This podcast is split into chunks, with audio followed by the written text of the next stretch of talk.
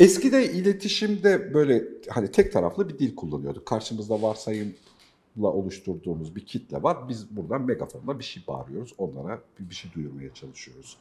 Fakat şu son 10 yılın içerisinde belirgin bir şekilde artık konuştuğumuz insanların kim olduğunu, ruh durumunu, öngörülerini, içgörülerini vesairesini hatta soru kalıplarını, neyi nasıl sorduklarını gayet dijitalin standart e, şeylerini kullanarak, panellerini kullanarak öğrenebiliyoruz da. Yani aslında insanlar o konuyla alakalı ne düşünüyorlar, sorularını nasıl bir biçime dönüştürüyorlar ve neyle arıyorlar arama motorlarında, YouTube'da ya da benzeri şeyde. Yani problem çektikleri şeyin kendisinin karşılığını nasıl telaffuz ediyorlar hikayesi. Bu markalaşmayla alakalı benim konumda mesela çok tuhaf bir yere denk geliyor. Hani biz kıllı bıyıklı adamlar, markalaşma, teoriler bilmem ne falan falan konuşuyoruz. Bunun toplumdaki karşılığı ne? Ben kendimi satmayı bilmiyorum. tamam mı? Konuşmuşuzdur bunu üzerine. Cümlesi ya da kalıbı buna dönüyor. Ve içinde aslında gömülmüş bir şey hissi var. Soruya biçimlendirdiğinde de böyle negatifte bir ton var içerisinde. Kendini satmak şık bir şey değil falan tonu var. Şu soruya dönüştürme karşılıklı olarak insanlarla ilişkide özellikle Türkiye'de çok problem olarak gördüğüm şeylerden bir tanesi. Biz çok cevaplara odaklıyız ve devamlı fırsatçı bir konsantrasyonla şey yapıyoruz. İyi bir bilgiye rastladığımızda, iyi bir cevap olabileceğini düşündüğümüz bilgiye rastladığımızda aa bu çok güzel bir paket alıyorum, yüklüyorum, alıyorum, yüklüyorum hikayesine. Bir süre sonra da yüklediklerini geriye dönüp düzgün bir şekilde istifleyemediğinde için yüklediklerine de bir türlü düzgün bir şekilde ulaşamıyorsun gereksiz bilgi yükünün altında ağırlıkla beraber dolaşan bir adam oluyorsun. Anlık o zaman, şimdiki zaman içerisinde bir pratiklikle o bilgi işine yarıyorsa yarıyor, yaramıyorsa zaten gelecekteki herhangi bir problemde yeniden o bilgilere ulaşmak, edinmekle alakalı bir süreç yaşıyorsun. Soru sormayı öğrenmek burada bu bilgiyi toplamaktan çok daha kritik bir durumda ve gerçekten bu Açık Beyin'le beraber çalışıyorken de dert edindiğim konulardan bir tanesiydi. Yani soru atölyeleri düzenlemek aslında hayatımızda bir problem olarak yaşadığımız ya da geliştirmek istediğimiz alanın kendisini ya da üzerine düşünüp bilgi biriktirdiğimiz şeyi soruyla biçimlendirmek, cevap toplayarak, bilgi toplayarak değil, doğru soruyu sorarak arama hikayesi çok kritik öneme sahip mevzulardan bir tanesi olduğunu düşünüyorum. Gel beraber bugün soru nasıl sorulur?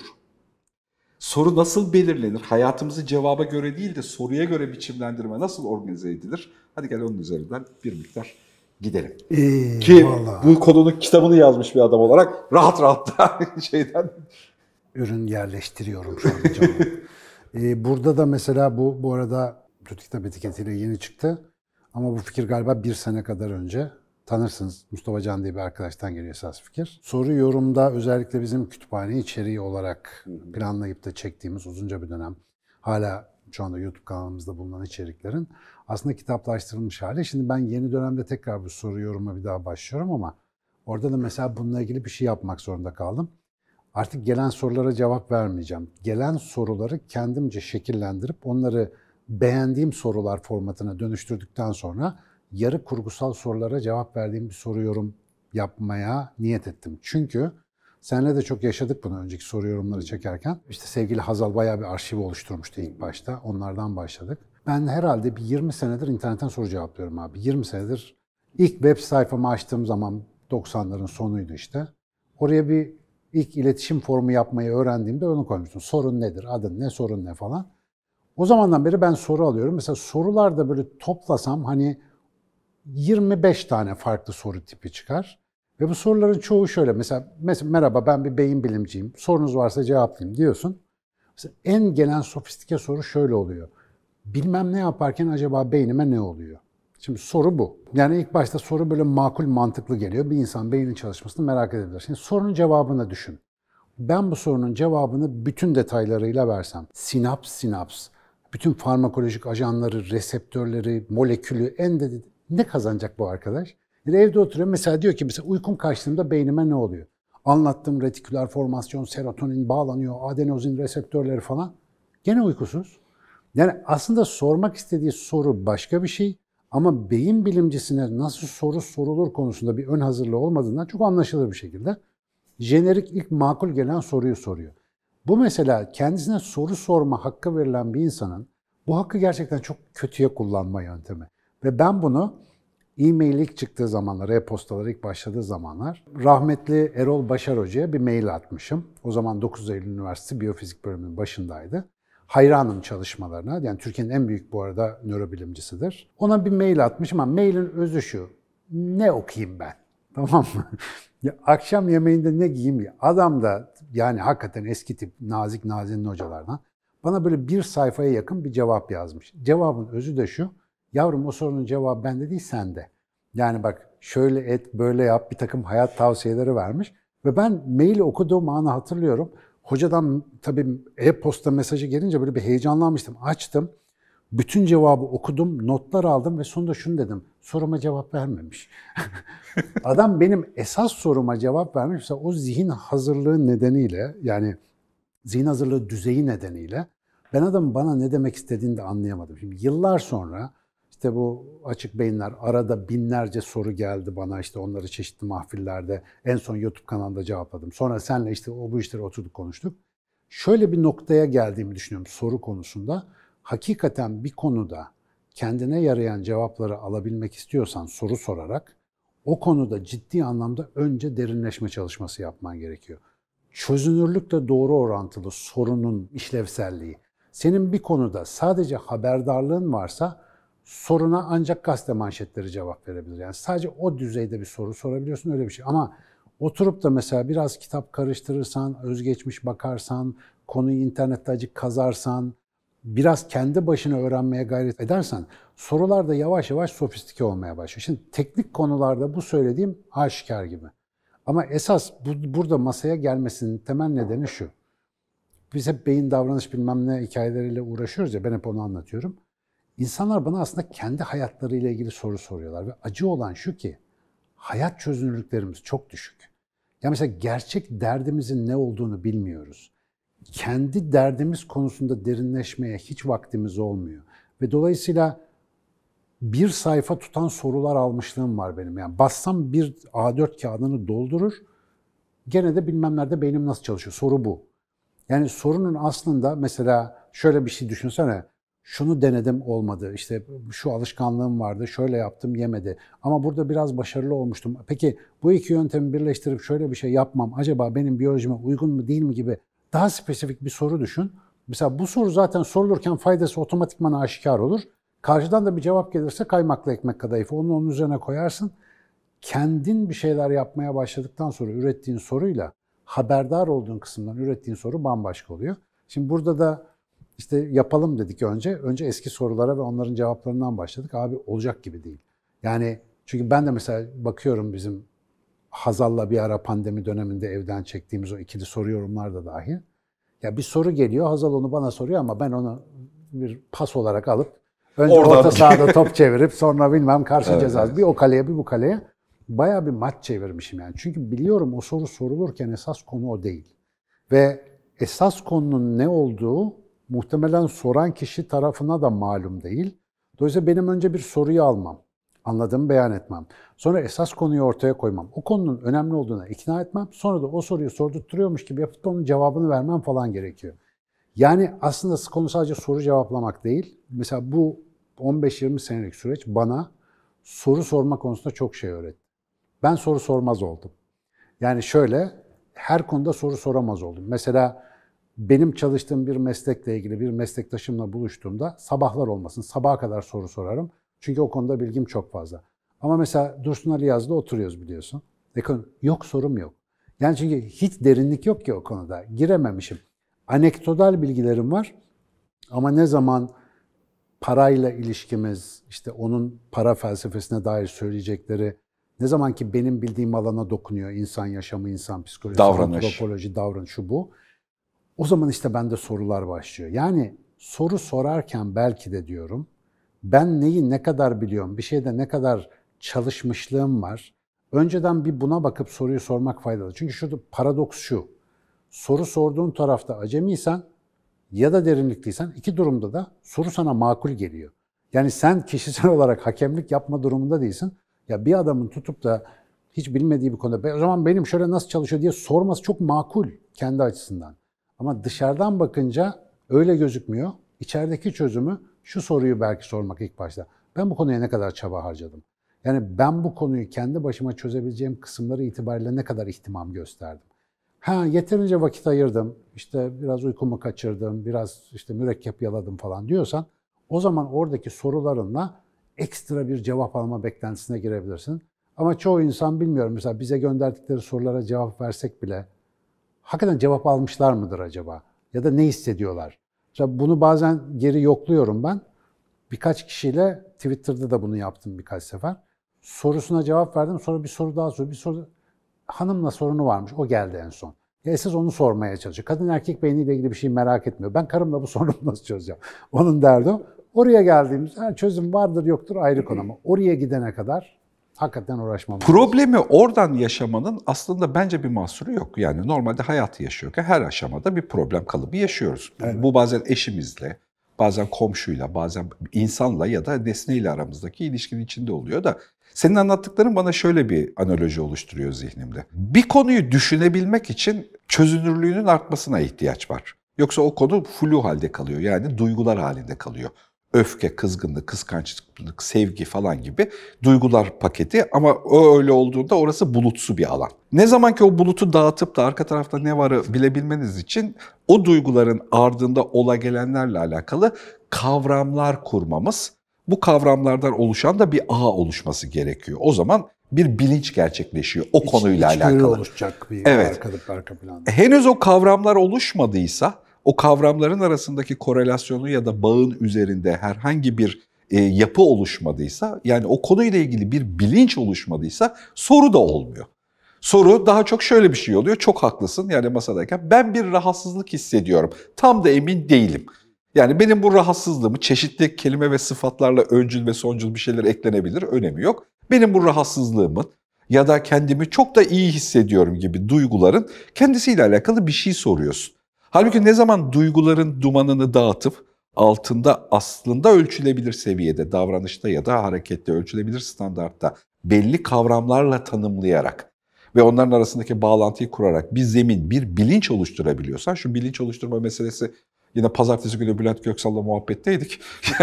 Şeyde çok önemli tekrar bir ha- hazmedip e, şeyde bilinç oluşturma meselesi soruyu da sorabilir duruma getiriyor. O zaman gerçekçi bir problem oluyor.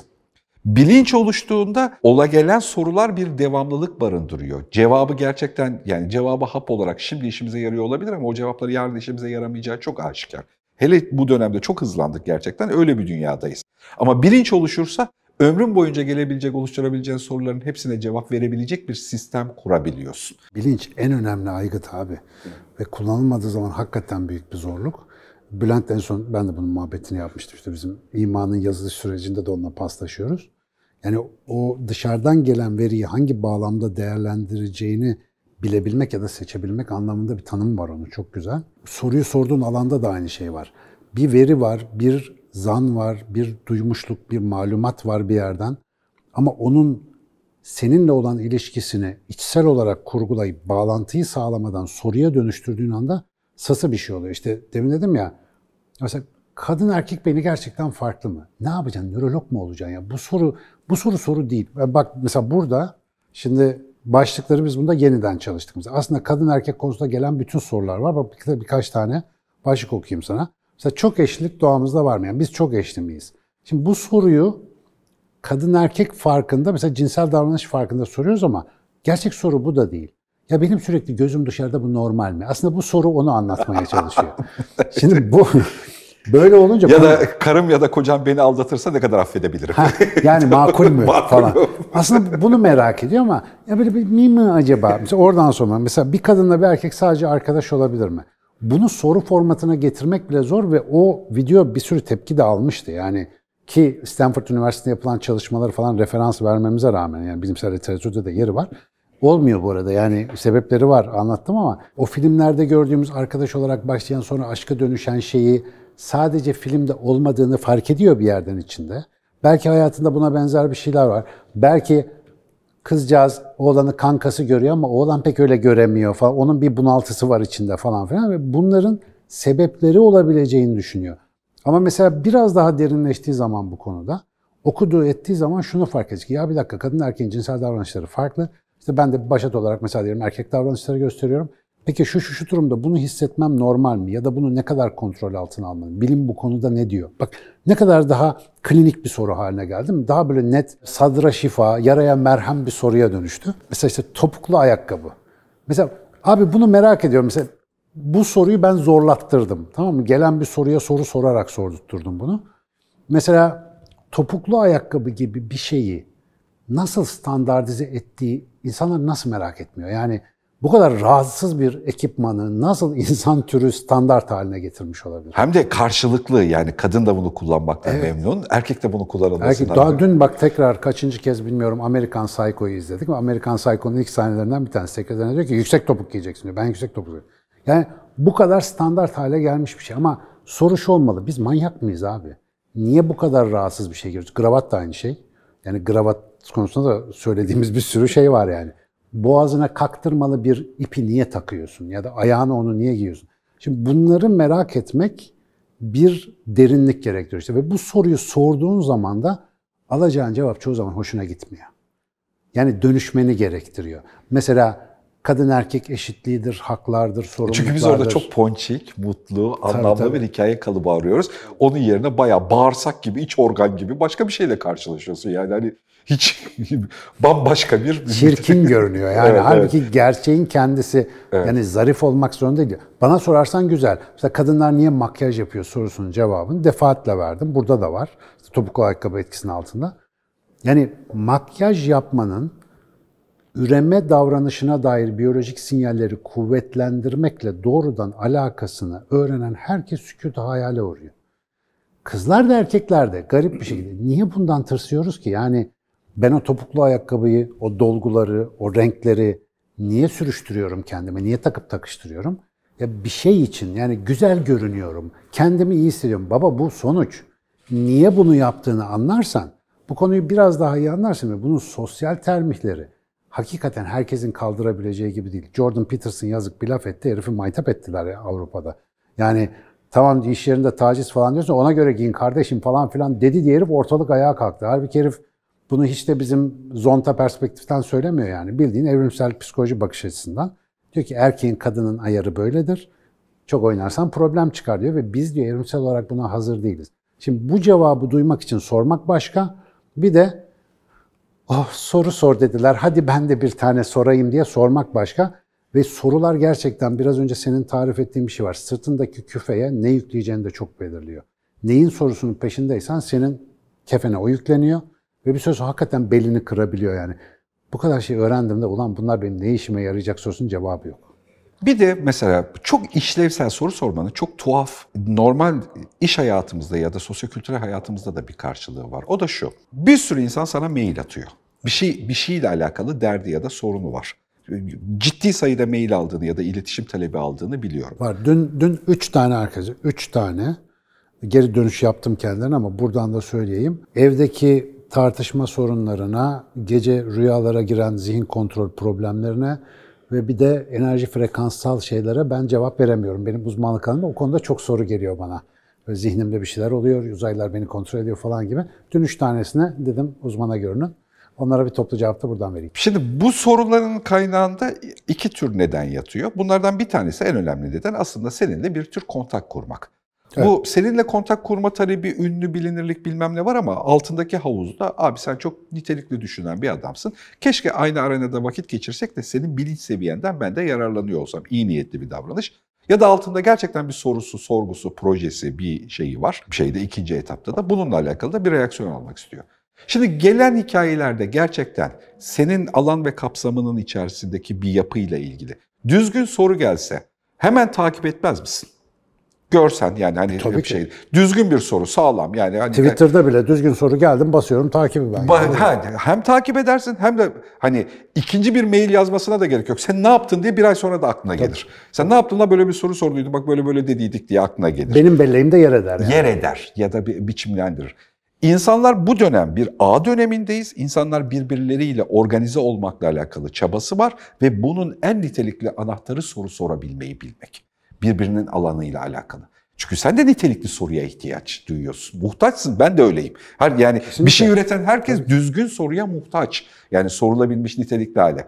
Ama yani mevzuyu döndürüp doşa- dolandırıp da sakız orucu bozar mıya bağlayınca aslında çok sembolik anlamda o soru grubunun tarifi bu oluyor. Yani aslında hiçbir şey üretmeyen ya da tavrında hiçbir şey olmayan, içeriğinde hiçbir şey olmayan soru grubuna bağlayınca yılıyorsun o ilişkilerden ya da biçimlerden. Böyle bir pratik karşılığı da var. Doğru soru sorabildiğinde daha çok maaş alabiliyorsun gerçekten. Ya da doğru kontakları ya da doğru Kesinlikle abi. bulabiliyorsun. Orta, yani sorduğun soru ortamını şekillendiriyor. Ya bana mesela herhalde ayda 50 tane geliyordur. Hocam bir kahve içmemiz lazım. Sizinle konuşacaklarım var. Olur. Ya mesela dese ki hocam kimsede olmayan bir kahve var bende. Ben kendim özel demliyorum. Size ikram etmek istiyorum. Vallahi merak eder giderim. Hiç böyle bir şeyde de ya bir artısı da yok işin. Ya bir kahve içmeliyiz. Olur. Yani bu gelenlerin hepsiyle bir kahve içtiğimi düşün. Hastanelik olurum ben abi. Taşikardi geçiririm yani. Böyle bir yazdığı şeyle yani bana gönderdiği biliyorum benimle kontağa geçmek istiyor. Çok hani sevilesi bir davranış. Bu güzel benim açımdan çok hoş ama ya bana gönderdiği mailde kendisini ne kadar ciddiye aldığını gördüğüm zaman üzülüyorum. Yani kendisiyle ilgili hiçbir şey yok şu anda sana yazacağım ama bir kahve içmemiz lazım. Ya bu bildiğim tek şey bu. Bir şey önerse mesela dese ki ya şöyle bir fikrim var biraz özet verse ya da bir projesi varsa ekleyip gönderse fikir mülkiyetlerine dokunmayacak bir şekilde özetlese benim için. Ama bunların hiçbiri yok. Diyor ki dünya değiştirecek fikrim var kahve içmemiz lazım. Ya senin gibi 500 adam var şu anda bana yazmakta olanı göremiyor mu acaba diyorum ya da bir başka zihin hali var orada. Sadece uzakta bir adam var, bir şey var orada ya da bir kadın var neyse işte duruma göre. Onunla ilgili bir temasa geçmek ona yetiyor mesela. Ben ona mail attım. Bu yetecek muhtemelen. Halbuki gerçekten bir mail atarken biz 40 gram karbon salıyormuşuz. Tabii serverlardan gidiyor ya. Ciddi ortam kirleten bir şey aslında. Ya yazmışken bak o kadar harf, o kadar kelime bilgisi. Biraz daha özensek buna. Ve o sorunun ya da o talebin aslında bizi ifade ettiğini fark etsek.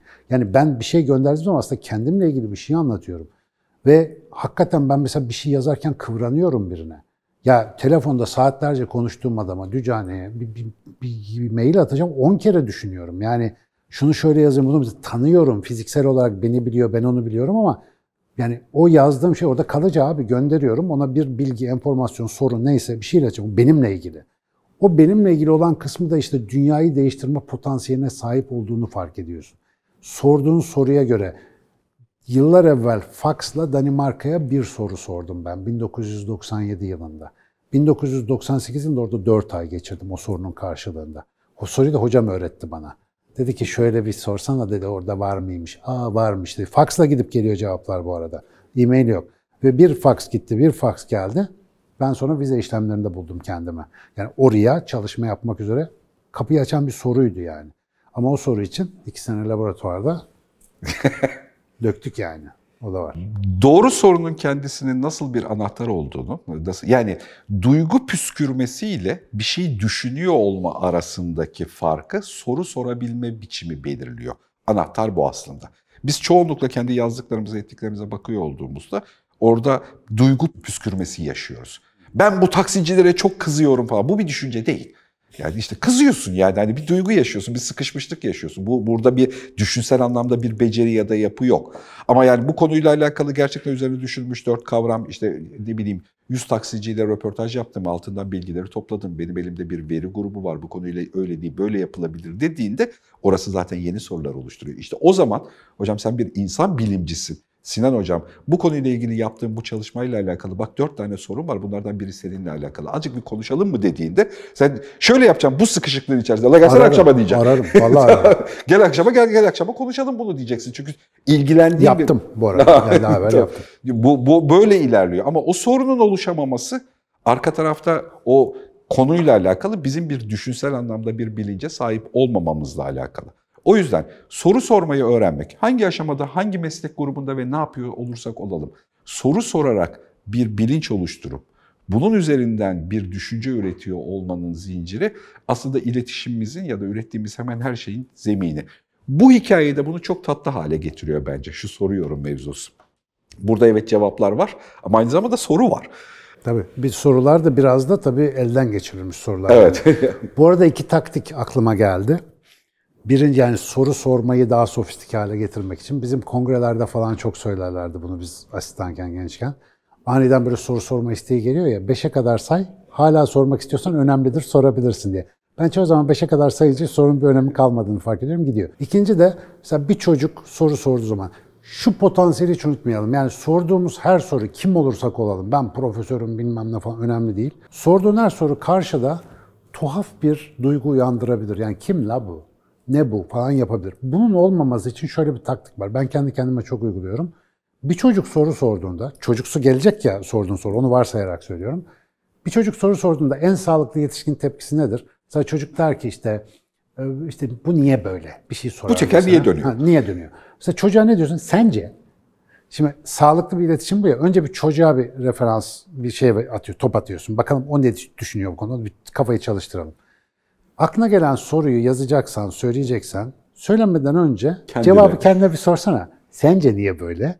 Şimdi orada bir başlıyor derinleşme. Fakat bu sence şey değil. Kendini ciddiye alarak sorduğun bir sence. Sen de bu cevabın ne kadarı var? Bir envanter çalışması yap bakayım. Sen bunun ne Güzel kadarını biliyorsun? Geri kendine döndür. Soruyu bir kendine sor. Sonra bak yeni bir soru çıkıyorsa ona da bir daha sor. Bunu üç kademe yaparsan dünyanın en sofistike sorusunu soracaksın abi. Başka şansı yok. Çünkü illaki her konuyla ilgili bir fikrin var. Fikrini ayır, bilmediğin kısmı sor. Özü, cücüğünü çıkar yani. O Ama o ilk olur. senceden itibaren gelen cevap şu. Bence onlar yalan söylüyor. O yüzden öyle falan. Yani öyle bir şey geliyor içimizden. Yine bir duygu püskürmesi. İşte abi rasyonel okulda eğitimi yok ki ne yapacaksın? İşte neydi?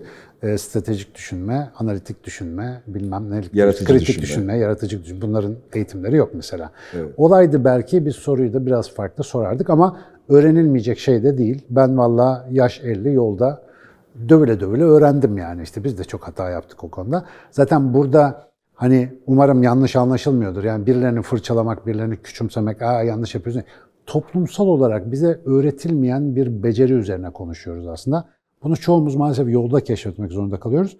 Özellikle bizi seyreden hem genç arkadaşlar hem eğitmenler hem anne babalar yani yol yakınken döndürebilecekleri arkadaşları bu noktada uyarırlarsa çünkü onların sorusu uzmanın da işine yarayacak. Yani cevaplayacak kişinin de zihnini organize edecek. Ben bütün yazdığım kitapları hep söylerim. O ilk günlerden beri web sitemden aldığım sorularla insanlar aslında neyi merak ediyor sondajıyla yazabiliyorum bugün yazdığım her şeyi. En sonki çalışmalarda dahil. Dün beraber sohbetini yaptık aynı şeyin üzerine. Artık senin ürettiğin ya da üzerine düşündüğün şey tek başına kendini kapatıp da bir yerde ürettiğin bir şey değil. Böyle bir tarafı da var tabii ki e, bir şeyde ama senin ürettiğin şey artık toplumda üretimde bulunduğun insanlarla beraber üreyen bir şey. Ve oradaki aynalama yansıttığın şey soruyla biçimlenen bir şey. Ve sorularınızı artık görebiliyoruz arkadaşlar ya oluşa gelen soruların kendisini. Bu Ve- bir nevi şey bir aslında bir bağlantısallık tezahürü yani. Tezahürü aynen öyle ve o, o sorular yani Google'a ne sorduğunuz, Google'da neyi nasıl aradığınız, hangi zihinle aradığınızı artık aradığımızı hep beraber görebiliyoruz ya da algılayabiliyoruz ve durum vahim. Soru sormaya ihtiyaç var. Bizimkilerin en çok çıkarttığı soru şeylerini gördün değil mi? Ya Ferhatların çıkarttığı. Ben niye bu kadar değersizim ya? En çok sorulan soru. Evet yani. Abi üzülüyor insan. Yani bu bir bu bir ruh durumu ifadesi yani. Ve Google'a soruyorsun bunu. Yani kötü. Bu bir yalnızlık işareti. Bu bir hakikaten depresyon işareti. Bunu inşallah akıllıca yapıcı sorulara çevirmeyi hep beraber öğrenelim. Bu arada devamı geliyor ha. Haberiniz olsun. Çok- Yani çok çok ifşa edeceğim. Çok tatlı bir proje bu arada yani hani gerçekten işlevi çok Fikrim güzel- olduğu için demiyorum. demiyorum. şeyde çok Ya, çok ya bence de güzel içinde- oldu. Yani e, video ayrı bir ortam ama gerçekten bunun basılı bir metne dönüştürmek üzere edit edilmesi de ayrı bir güzel uğraşmış. Ben çok sevdim. Ben normalde konuşma dilinin çevrilmesini çok sevmem. Bunu zaten o konudan bir baştan edit ettik. Bak sabah Güzel Acugil'le beraber sohbet ediyorduk bugün sabahleyin. Ee, bir şeyi hatırlattı. Çok güzel bir bilgi o. Şimdi sözel dönem var. Yani söylemlerimizle hayatımızı devam ettiğimiz yazının olmadığı bir dönem var. Onun kendine ait bir dili, jargonu ve bir düşünme yöntemi var.